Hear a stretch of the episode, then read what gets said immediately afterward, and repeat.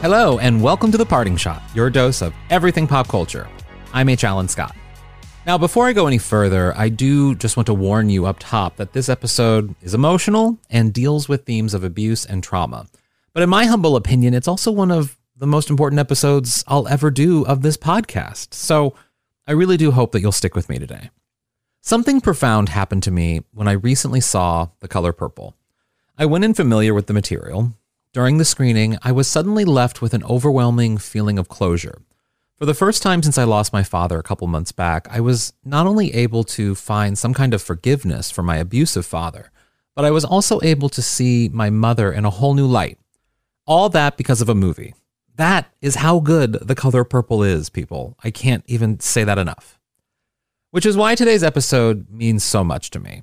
I'm joined by Fantasia Barrino and Colman Domingo today I spoke with them separately, and the chats we had were so deep and so emotional that I just I just had to share them both.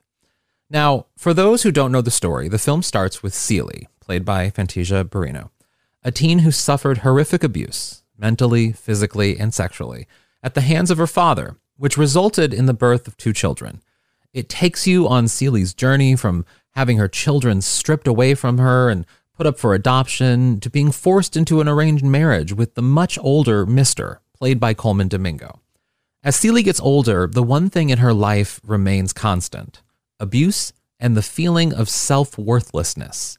Through faith and with the help of her two friends, Sofia, played by Danielle Brooks, incredibly played by Danielle Brooks, and Shug, played by the amazing Taraji P. Henson, she's able to find her inner strength, beauty, and most importantly, her voice. I was particularly impacted by Fantasia's Celie and Colman's Mister. Their dynamic and performances reminded me so much of my own parents. Like so many other people who can relate to Celie's story, I am a product of generational trauma. My father abused my mother because his father abused his mother, and so on. The abuse became a reality in a way a family vacation becomes memorable. I can clearly look back on memories that haunt me to this day, just like some families remember trips to Disney World. But like the women in the color purple, my mother found a way out to try and break that pattern of generational trauma. But it wasn't easy or perfect. For a lot of complicated reasons, my mother had to effectively give us up, me and my brothers, her children. She had to give us up to save herself. For years, I resented her for this because I didn't understand why. Like Harpo, Mr. Son, I was left behind with a man who only wanted me as a tool of torment for my mother. That pattern of abuse continued until he decided he just didn't want me anymore. Sorry. And I went to live with my mother in my teenage years. As I got older, I stopped communicating with my father. I never sought closure because I didn't know I needed it. And frankly, I didn't think I was the one responsible for initiating it. Cut to a couple of months ago when I received news that my father had died. I didn't receive the news as an invitation to a funeral or anything like that. He died months earlier, and I was only informed because of matters related to his estate. Knowing that even in death, I was an afterthought for this man stung. I didn't know how to process these emotions, but it felt like another form of abuse. Instead of dealing with it, I focused on work, which frankly I'm so grateful for because it was through my work that led me to this moment of closure.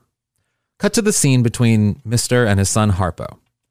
That it just, the, the scene hit me to my core. It's the simplest of moments in the film. Mr., older and alone at this point, is drunk and leaving Harpo's bar. His son, Harpo, is holding his father because he's so drunk. And in the flash of a second, Mr. tells Harpo that he did a good job with the bar. Almost sensing the moment was becoming too intimate for them, Mr. pulls away and drunkenly walks himself home. Here's Colman Domingo talking about that moment. In our rehearsal process, we, Corey and I found a moment. And I think the moment came from maybe my own personal desire for tenderness between men, men who sort of are under the trappings of toxic masculinity in particular what keeps us separate, what keeps us violent.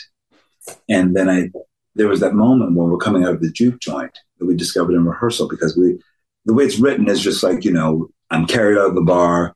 I'm like, get off me. I'm not old. And I tell him, you, you did really good opening that bar. And then I stumble off into the night.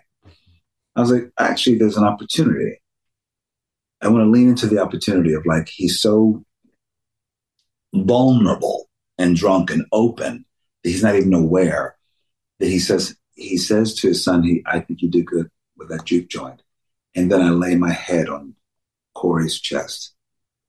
And in that rehearsal, Corey, was, I think it surprised him. And there was so much, many emotions roaring through Corey. And then his voice sounded like the voice of a child. I'll never forget that. And he said, Are you all right, Pop? Oh. And I laid there for a minute. And then once I looked and realized what was happening, that I was vulnerable and I let down all my guard, I immediately switched and mm-hmm. said, "Get off me! I can hold me like I'm old and go out." But in that moment, there was a possibility. Yeah. If he leaned in that to that possibility and that vulnerability of what father and son could be, that they could be tender, that they could be loving and gentle with each other, which is not something that they were either one of them were groomed to do. But I think the Harpo character is more available to it because he's part of the evolution. He's part of the next generation. That's why he's attracted to a woman like Sofia, you know, to help break that cycle and to, and to be loved. So I thought that there was great opportunities there to examine father son relationships, male relationships, you know?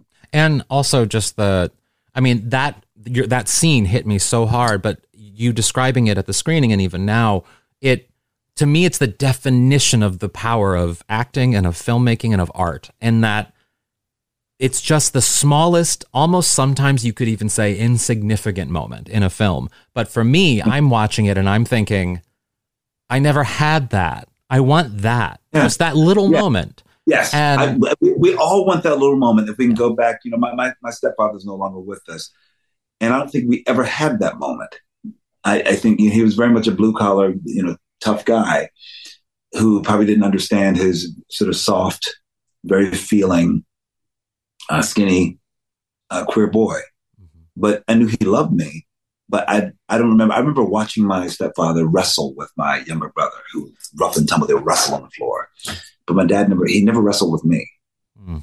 And I want, and I wanted that because I feel like he didn't know how to handle me in that way. Yeah. Or he didn't know that because I was, I was a softer kid and a bit more sensitive.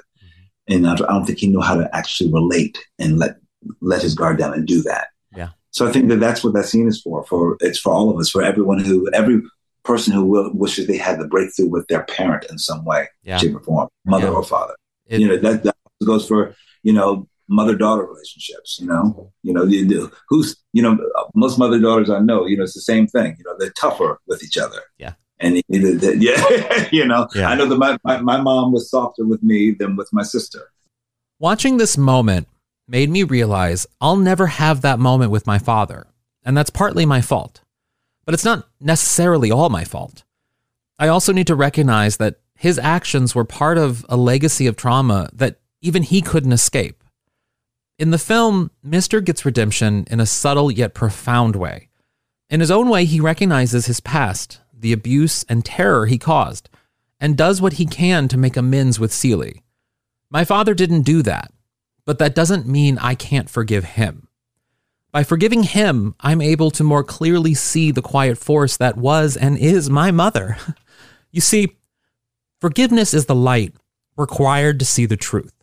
And ultimately, that's what the color purple is about breaking the patterns of trauma with forgiveness, love, and allowing those quiet heroes like Celie to shine and yell proudly, I'm here, as Celie does in one of the musical's most profound final numbers.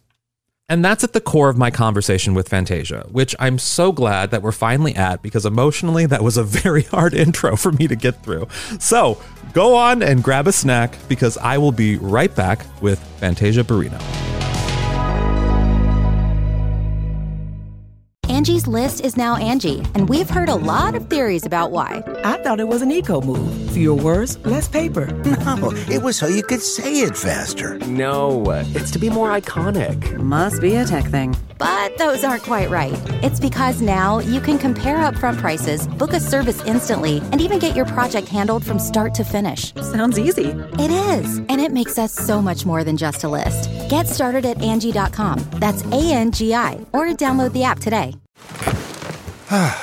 the comfort of your favorite seat is now your comfy car selling command center, thanks to Carvana. It doesn't get any better than this. Your favorite seat's the best spot in the house. Make it even better by entering your license plate or VIN and getting a real offer in minutes. There really is no place like home. And speaking of home, Carvana will pick up your car from yours after you finalize your offer. Visit Carvana.com or download the app and sell your car from your comfy place.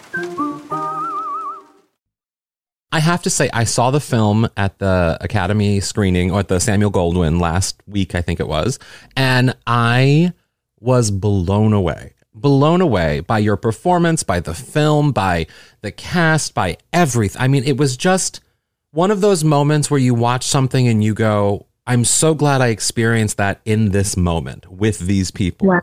Do you know what I mean? Wow. It was yes. It was just everything. And I wanted to know from you how how does this moment feel for you? like a dream come true. I still I'm pinching myself because I can't believe I can't believe it's happening. And that same feeling that you felt, like watching everybody, everybody, Taraji, Danielle, Corey, Colman Domingo, her, Halle, Phylicia, um, Jon Batiste, Lou Gossett, Ingenue. Like I'm on set what I call real live walking Oscars. Mm. And and I just feel like this we we we did a, a Q&A last night and this is my first time even learning what a Q&A is because this is my first big movie. Mm-hmm. And in the Q&A it was so spiritual. Like it was like it felt like church.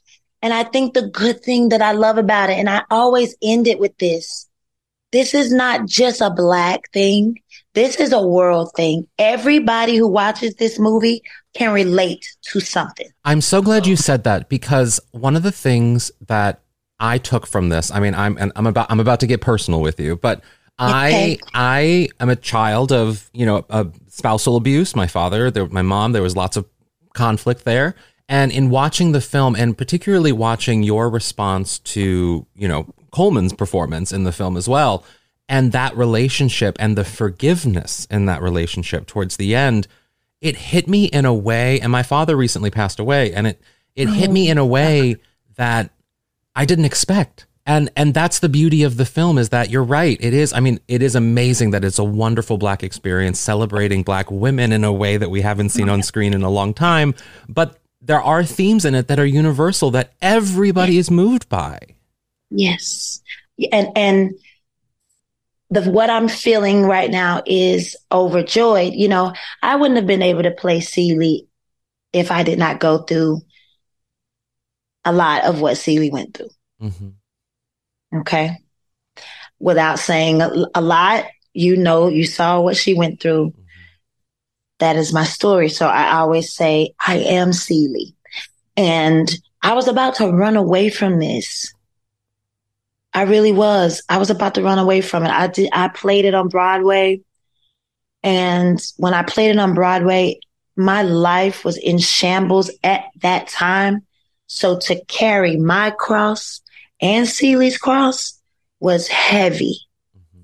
And I remember when my last day, I said, This is it. I will never come back. I could never do it again. I could never tap into those emotions and those feelings. And when Scott called me, I I did say no, Scott, I can't I can't do it.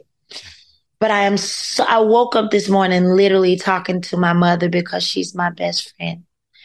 And I said, Ma, I'm so glad I didn't miss this moment. And I don't, I don't want to mess up my makeup because we've been crying all night. Yeah. I'm so glad I didn't miss this moment.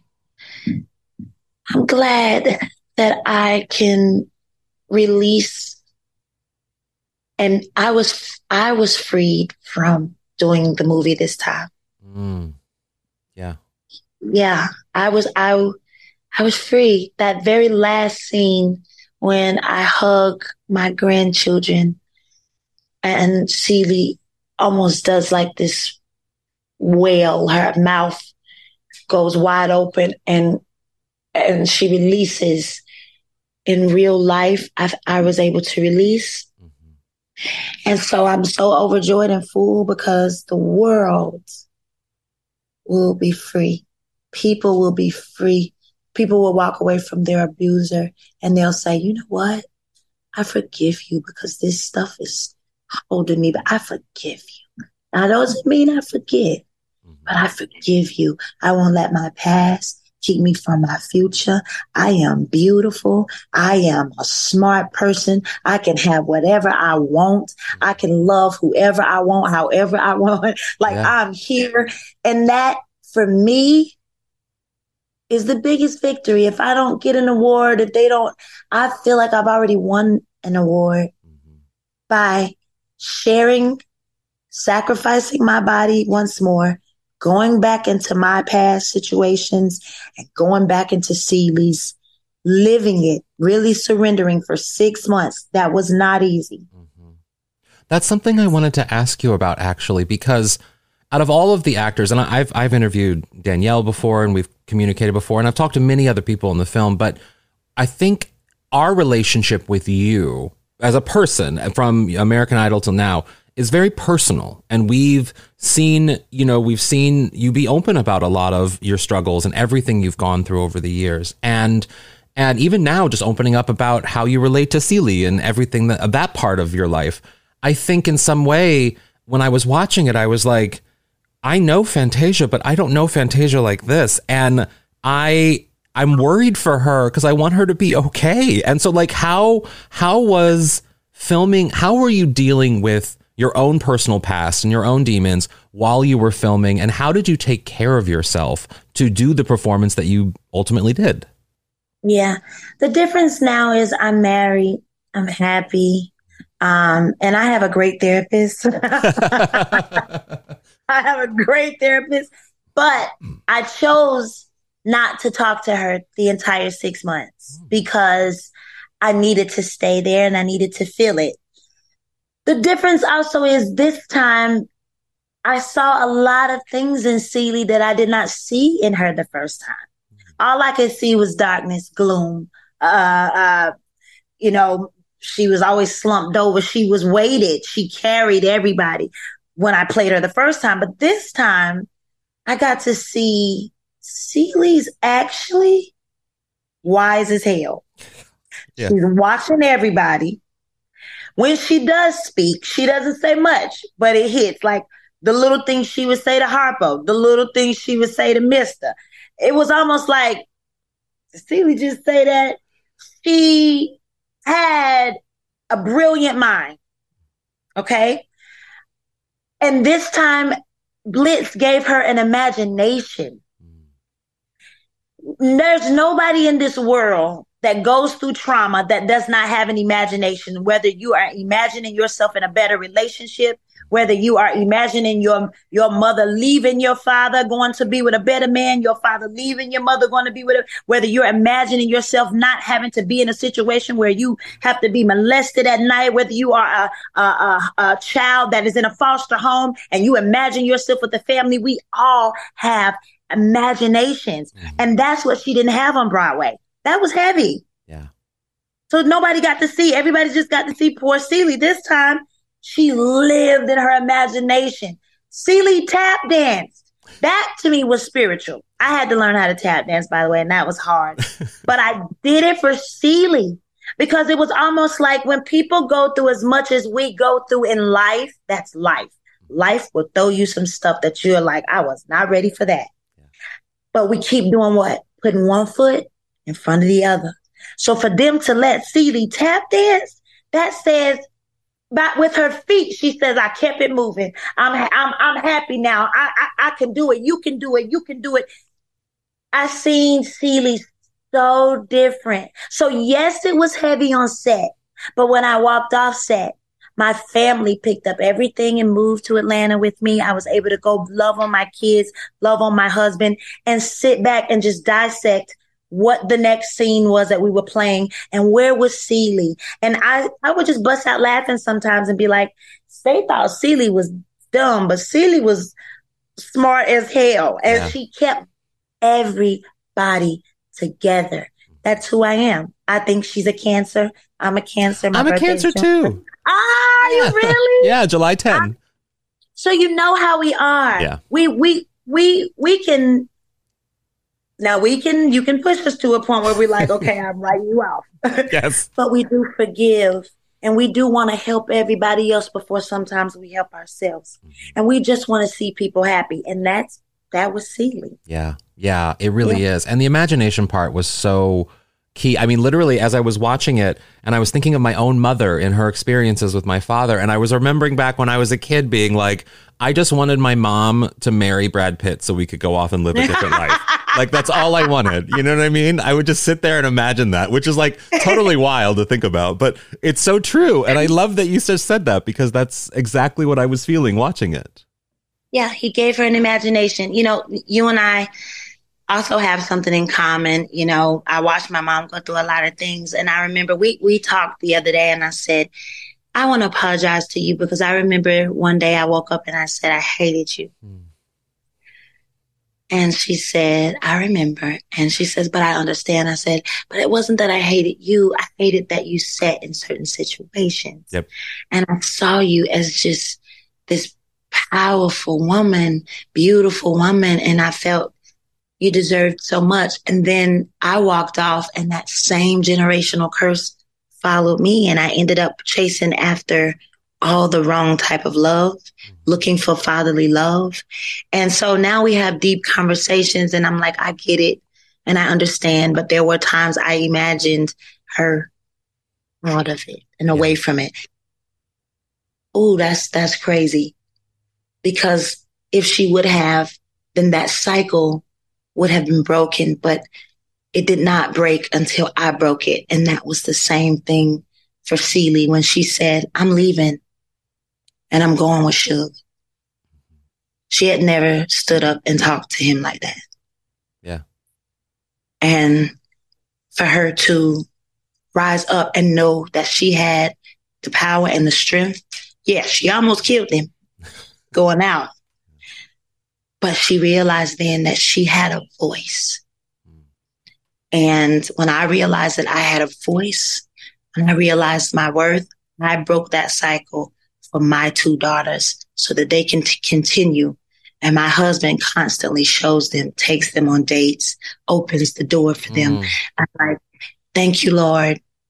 Celie is going to break so many curses yeah. of women and men, young and old, white and black.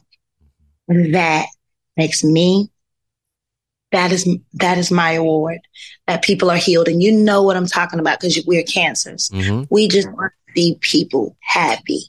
We love to love.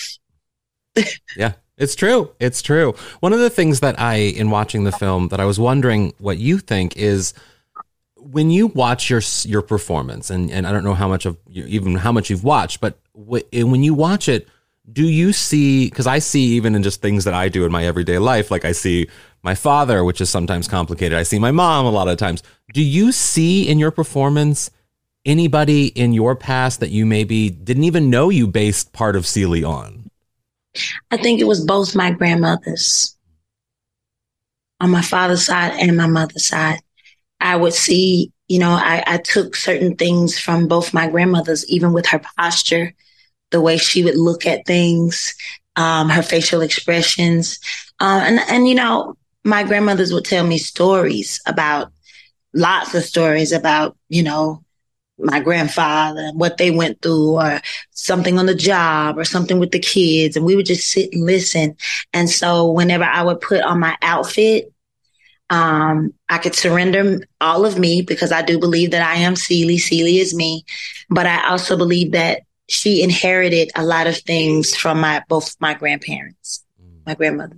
Interesting. And I also read that you the physical scenes, I mean, obviously you were offered a body double, but for a lot of the physical scenes, both with the abuse, but other things in the film too, you decided to do those yourself. Why? Why was that? Why did you decide to do that? Because that was freeing for me. That was my last. It's it's kind of weird, and somebody may say you wanted to go back, but I needed to let all of that stuff go. And and Colman didn't want me to do it. He was like, "No, no, she can't do it." And I'm like, "Colman, please." He's like, "No, I don't want you to get hurt. I don't want this." Da, da, da. And then finally, he pulled me to the side and said, "Tell me, why do you want to do this?" And I said, "Because it's going to be healing for me, Colman, and I can let some things go that you don't know about." And he said, you promised me you, you're not going to get hurt. And I said, I promise. And of course, I got bruises and I was sore, but it was, it was freeing for me. And I, when I got up, I was able to say, I let that go. And I forgive all of those guys who, who just couldn't see my light. And I think, matter of fact, I think they could see it. They just kept trying to beat it out of me. And I couldn't understand because I was like, I'm so nice. Why do you want to be? Why do you want to put your hands on me? Why? So I needed to let it go. Yeah. And I did. Oh, that's beautiful. That's beautiful. Oh, yeah. One of the I know I'm trying. I don't want to ruin your makeup, and I won't. I promise. I have a happy question next. I, I swear to okay. you, it's happy. Um, the the other thing that I love about the film is the relationship between women, particularly black women, and the the really you, Taraji, Danielle, and of course Oprah too. The, I mean that the core in the film, the core women who sort of communicate with each other. That bond blew me away. And i i think it's i think it's going to do so much good for so many like i said particularly black women but people in general. But i wanted to know what what your thoughts are on how this film is going to really boost women in a lot of ways. And also how did it boost you and your friendships with these women? You know it helps me a lot because i kind of shied away from relationships with with people in general just because of all the stuff that I had went through. Before going to film, I had a panic attack. I was telling my husband, I was like, what if they don't like me? What if, you know, um, what if, what if, what if, what if? Because when you have been through so much trauma, especially in the industry, you run from the industry. Mm-hmm. You're like, I don't want no part. You know, the industry seems fake blah, blah, blah, blah, blah. And so when I got on set and when we all, before we even started filming, like we would get together and sing and crack jokes and uh, Colman would always pray with all of us. We would check on each other. We would go out to eat. We built a bond before we started filming because we knew if we did not, it wasn't going to come across as it needed to come across it would have been phony and it would have been fake. So we started building bonds and we started understanding how much we had in common. I'm from North Carolina. Danielle's from South Carolina. Uh, Taraji has roots in North Carolina, Charlotte, which is where I live. Um, everybody's story, somewhere in there, we all could relate, especially as women and as mothers and who have been in good relationships, bad relationships um, who go through things with their families, who go through things in the industry. We all have the same story of fighting to get to a certain place. So we just kind of became very close and overprotective over each other. And you could feel that in the film. And that is something that Taraji always says every night. As she's like, as, as the leading, you know, she's, she's done so many great things. She paved the way for us. She looks at me and Danielle and she looks in the audience and she says, Sisters, keep the bond. It's important to have each other. If it, it, was important for me to have somebody like Sofia. She was bold. She said whatever she wanted to say. But it was also important for Sofia to have me because when she went through that one time where nobody in town ever seen her low in jail, face all busted up. I wasn't used to Sofia not talking and speaking. I go to visit her and she's got her head slumped over and there are no words. So I had to be her mouthpiece. I had to be her strength. And that's what sisterhood, brotherhood, family, friends, good friends, that's what that's life is not easy. no. so, uh, so when you find somebody that you can link up with and you can play the game called life, keep them, pray for them, love on them, hold them near. Yeah. Because it, it doesn't come like that always, you know? No, it doesn't. It doesn't at all. Well, the other thing that's happening with this film that I mean, I I know you have the award is your film. However, we have to talk that there's so much talk about you and award season and Oscar and all of that, which I have to say, the little kid in me who watched you win American Idol, the fact that we're going from that to this moment, that little kid is freaking out because this is what we've been wanting. And I just love that your name is in the mix and that this is your first film and you acted it so well and you're getting this buzz. Like, what is that like? How does that feel for you? And does it does it make you at least a little nervous? Oh God, yes. Yeah. Like I'm nervous, but you know what I keep thinking about? They almost gave up on me. A lot of people said it was over due to the things that I went through after Idol. Listen, I was 19 years old. I was a little girl from High Point, North Carolina. I knew nothing about Hollywood. I knew nothing about the industry. I just loved to sing. And a lot of the things that I went through, a lot of the people who came in and out of my life, who said they had me, they loved me, they had my back. I lost everything twice. Houses, cars, gone. There was a, a point in my life where I tried to order a pizza. I'll never forget. And I'm going to laugh about it now.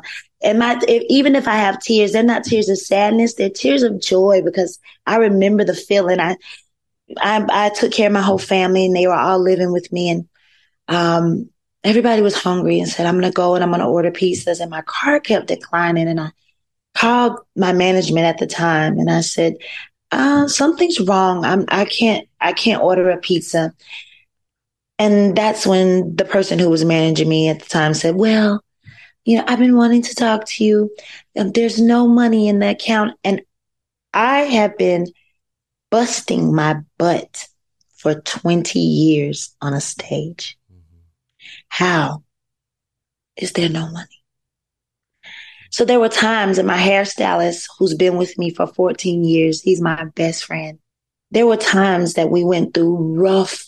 Ooh, there's this thing on my page, I, and I, I want to send it to you. I can email you something. Yeah, of course. Yes. The reason why I want to email it to you because I want you to see it. I go to this church one day in LA, and there's this preacher by the name of Noel Jones. He's Grace Jones' brother. He had a special guest there that day that was speaking. And I was with the manager that wasn't quite so good for me, but we go to church. I'm a church kid. So whenever I'm low and down, I'm like, can you just somebody take me to church? So we go and, and I posted it on my page. This was 17 long ago. And the man, before he gets ready to speak, he looks at me and he says, God wants me to tell you something. I'm like, okay, you know, yeah. see what this is. He says, you are about to go through the roughest time of your life. He says, you're going to lose some things. You're going to lose some people. But if you stand through it, your latter days are going to look better than your beginning. He just started speaking. And so I started going through the stuff. And I remember I ran into him at some type of engaged speaking engagement I had. And I run up to him and I'm like, Oh my God, I just want to tell you everything you said. And he was just standing there and he said, I know. I said, but look at me now. And da da da da. He said, I know. So I posted that. I posted it on my page because there was a forewarning that told me I was about to go through hell and it felt like hell, but I never gave up. I also asked my best friend, why did you stay? And he said, because I always saw you here. So to be even a nominated the other day, I sat in the room with the greatest actors of, I'm like, oh my God, my country self. I had to let them know. Yeah. I was like, I'm honored. I'm humbled. And I also have to remind myself, you made it. Yes. And that's so, I mean, to someone who's a fan of yours and who's been with you sort of since really the beginning, uh, literally the beginning for you, of your career at least, yeah. it just, to see you standing in that and owning it, because I remember watching, um, of course, we remember watching you on American Idol, and I remember loving you, but I also remember they better not take advantage of her. They better not send her in these ways because we need to protect her. And, to see where you are now. I mean, I'm even getting emotional. To see where you are now and to see the film and the, and the and what you gave to us. I mean, it literally is a prayer in a way. You gave us this sort of version of Celie that we needed in a way, and I'm I'm just so grateful that we have it. You know, I'm just so grateful for you and that you gave it to us. Thank you. Don't make me cry again. I won't. My, my, my tears of joy, though. I'm sit. I'm looking. I'm sitting here, and I don't know if you can see Oh wow! But I'm waking. Yes, I'm waking up in the morning and I'm saying, "How?" Yeah. The fight was worth it. It was necessary. Fantasia, thank you so much yeah. for taking the time to chat with me. I really, really appreciate it. This was better than I even thought it would be, but I always knew it would be great. So thank you, and I'm so proud of you and everything, and I wish all the best for you. Take care. You too. I told you this was an emotional episode. I may have cried a few times, but I'm so glad that you're still here with me and that you stuck through. Hopefully, you're still here. I don't know. Am I speaking to nobody? Let me know what you thought of today's episode. I'm H. Alan Scott on everything. And leave a little rating and review wherever you're listening to this episode. It really does help me out a lot. And for the latest news and podcasts, head to Newsweek.com and follow Newsweek on social media. And you can also subscribe to my newsletter for the culture, where I do lots of fun things like tell you why I don't like Chris Pratt. It's weird. You just, you know, it's fun. Join the party. Until then, watch something fun and have a great day.